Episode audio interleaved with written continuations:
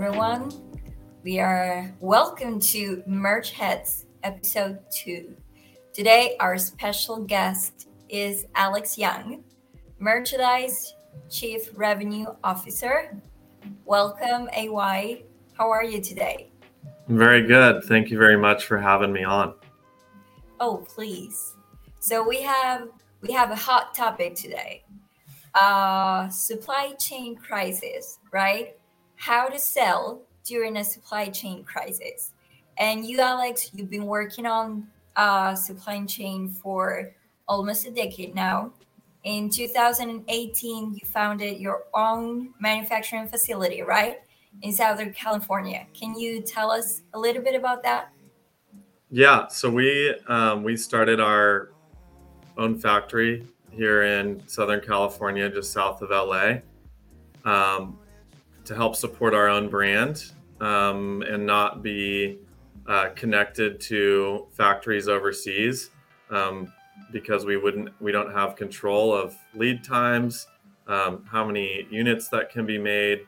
Um, if another bigger uh, brand comes in and, and takes up all the production volume uh, and capacity, and so we started our own factory because we wanted to make one-offs and in on the print on demand model for team uniforms and then it revolved into becoming a premium print on demand manufacturer for other brands in sports or athleisure swimwear um, many other industries um, and it's and it's really helped our customers grow without having to take on inventory or react to the market. Um, and now, as we, well, we're still in our supply chain um, of time that there's a lot of constraints. Uh, there hasn't been a slowdown for the brands that have worked with us, so it's been great for them. Um, but that world is changing um, with where and how you um, how you source materials and where the material comes from. There's there's a lot of things that COVID has moved down the food chain on in apparel manufacturing, and uh, and so um, we we have to figure out ways to, to support our brands um, and still do the manufacturing. Exactly. So uh, you've been supporting domestic supply chains for a while now. Um, so uh, a new wave of COVID hits China, and it kind of feels like a resiliency test, right? Uh, so, what has changed, or has anything changed? Are we still in a supply chain crisis, or have things improved compared to the first time uh, there was two years ago that there was the strict lockdown in China and uh, exports and imports were just constrained and it was impossible to get raw materials. What do you think? Are we still in a supply chain crisis? We are definitely in a supply chain crisis now, and um, I believe that this this round of it over the course of the last few years is worse than the first round. Um, so the first round was uh, the pandemic has started and factories are not open and you can't get anything out because the pandemic is stopping all production. Um, now I feel like uh, that slowdown um, has been assumed with how brands and manufacturers of products can buy the products that they that are supposed to be made for them. So that goes into um, filament for fabric if it's a polyester fabric, or a mill being able to get the yarn that they need in the uh, time frame that they're supposed to to support uh, um, the the demand from the customers um, that they have. I, I, see demand has not slowed down uh, by the consumer, um, and so there's been this catch up of um, of manufacturers to to try to react to the market um, and and uh, because the world is so dependent on China, um, we we haven't been able to really realize the stability again um, and I think we're still a few years out from from seeing that stability. Right, that's very interesting. So we still have the um, late deliveries, the inventory issues, and you're telling us demand didn't go down, which is a huge problem, right? So what do you th- what do you think? Seeing this landscape, which feels kind of a deja vu, right? Uh, similar to what happened two years ago. Uh, what can we expect uh, for the mid and long term? What's your opinion? My opinion in the immediate term is that there's going to be price increases that are continue going to continue to come through. Um, uh, whether those are manufactured prices to stabilize the market in freight or um, by the mills that are making the products, um, or their actual increases because of wage increases going up um, in, in, certain regions. Um, and then in the long term, uh, I I think that it's um, from the past. Now it's more about um, how to finance your your production. Um, so the big the big whales of retailers like the WalMarts of the world or the Under Armours um, brands, Nike, they they have to control the factories that they're that that they use um, so that they have the consumable goods. Um, so the brands that are in the um, let's call it under the 15 million dollar um, 15 million in revenue range um, there's this huge desperation to find production to make their products um, because they are not getting preferential treatment or any treatment anymore. Um, their lead times are massively extended, and so they are they may miss selling seasons when things are completely out of their control. Yes, exactly. Um, so, are you bringing up the topic of inflation? Right, prices keep going up. Uh, so freight prices haven't gone down, right? And do you think they will ever go down, or do we have a new normal? Like this is these are the new fees, and they've come to stay. Yeah, I think I I uh, I you touched on it. I I think they're gonna stay. They they're they have stabilized um, at this higher rate. Um, I don't know why they're priced the way they are. I can um, uh, because of uh, you know they increased substantially because of COVID and demand, um, and I and I think now um, with fuel prices going up, wage prices going up, um, inflation, the the that can dictate what freight why freight costs are up so much, but um, I don't see it coming down substantially, only stabilizing, uh, and so um, it's it's something that we have yeah. to deal with. Yeah. So again, uh, domestic and nearshore uh, solutions seem to be, you know, the most optimistic alternative, right? Yeah. If you can, I'm a, like uh, what what we're trying to do and, and have been um, is is to make product domestically and source materials domestic uh, because we don't we're not dictated by what big brands are doing or not doing in factories or mills. Um, and um, and we can be in more control of uh, a localized supply chain whether it's in central america south america or north america.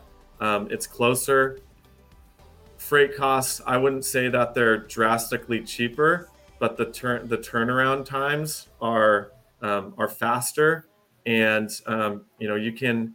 Uh, it's the communication is is in the same day versus a one to two day turnaround for an email. Um, and and when you're looking at managing cash flow in with a smaller brand, so under 15 million dollar brand, um, that that time is so important when you're making product three to six months out and you need it delivered for that season. So then you can make all of your profit in that season and roll it into the next one or or, or pull out whatever it may be. Um, so that that's it's it's important to um, especially in this market now. Um, I think the what what we're really going to see is the resilience of some brands and to to nearshore and produce locally. They're going to pay three to four times they would with China, but they're going to have product on the shelves to sell, um, and um, and they're going to not lose out on opportunity of a, a selling season. Totally, yeah, because then it's yeah, it's it's a way to fight off huge piles of irrelevant clothes, right? Um, so yeah, it, it, actually in a larger scope, it's also about sustainability, right? Getting the collection in time, getting customers to consume it, and do not just waste. You know, have to throw clothes away because they arrive too late, and now it doesn't make sense anymore, right? Yeah, exactly. I mean, you you could. Uh, fashion is moving so fast now, um, and they uh, and it's I, I wouldn't say it's controlled by the fast fashion, the big fashion, fast fashion brands like Zara, um, but they definitely influence it, and they can they can move and pivot uh, at the pace that they want, and they they control a lot of the international manufacturing, um, uh, and so if a brand is if a brand is doing um, some sort of skimpy bikini um, one season, and immediately terry cloth bikinis are in fashion right now, um, and they don't meet their market time and their selling season. Um, they the opportunity and the profit's going to be lost, and they're going to have dead inventory, and the dead inventory. Uh, I mean, it, yeah, it can it can go to a landfill, um, and that's and the way that those products are made, it's it's not helpful for our, our environment. Totally. Yeah. 100% agree. So, all right. Thank you so much for that very interesting insight. And now to uh, finish this episode, we have a little bit of chit chat, and it's going to be story time. Uh, BTS info. You've been in the supply chain and apparel industry for almost a decade now. So tell me, uh, we we want to want uh, we want to know an anecdote. What's the worst supply chain shortage you've been through in all these years of experience you've had? Um, the worst supply chain. I'd have to say the worst was the um, peak season, so the holiday season of um, 2020. So the start, okay. like the beginning of COVID, uh, the blank garment providers, so cotton blanks and hoodies, they there was nothing. So what what happened was, um, big brands couldn't get their product from China because China was shut down, and so immediately they bought up as many of the blanks as they could um, and then at the same time, because consumers could not go shop uh, in person because of the lockdown, they were shopping at line online. And so um, the biggest um, explosion, uh, whether good, bad, or great, um, happened with the um, with the blank providers not having enough, and they couldn't dictate it. So um, we were for some of our customers it was their biggest selling season ever like they were up 400 mm-hmm. to 500 percent as e-commerce brands and there's nothing there was no product that could be made um, because the Bella and Canvas, S&S, um, SanMars of the world, and it's not to their fault. They just didn't have the product and they couldn't react that fast. Um, and so we had to get very creative um, with the type of blank garments that we were sourcing, um, and we uh, we were able to achieve it. But there was uh, quite a few late deadlines or, or, deadline misses as far as the holidays went. Um, luckily, uh, and many long nights getting product done as fast as possible. I think back in that time, um, people were, I mean, there was a lot of disappointed um, individuals because they didn't get their Christmas presents. Um, but they were understanding to the fact that this is was just the way it is. Um, and so people were getting Christmas presents in January and February. Um, oh, so. wow. Wow, that's very interesting. A 2020 COVID nightmare. I'm sure a lot of people will feel represented. Yes. Uh, Santa, with that and, Santa and his elves were, uh, there was a lot of stress there and they had to work a lot of overtime.